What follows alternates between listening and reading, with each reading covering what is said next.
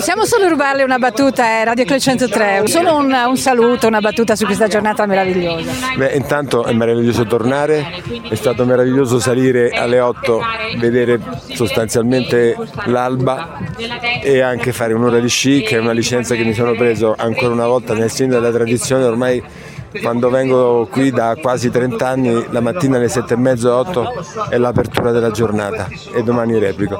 E poi qua c'è il massimo della bellezza che mi auguro possa trovare anche un riscontro sportivo dal punto di vista dell'italianità, ma comunque è Coppa del Mondo, quindi tutti vogliono arrivare davanti e poi tanti significati evidentemente anche e soprattutto in questi giorni, le decisioni che verranno assunte, sperando che siano le decisioni giuste, sagge, lungimiranti e con le necessarie cautele anche perché non possiamo sbagliare, anche se le decisioni non le prendo io. No, certo, certo. Io assisto alle decisioni ma sicuramente interessato. Grazie. Una, un'ultima domanda, ieri è stata una sorta quasi di stress test qui a Cortina, superato?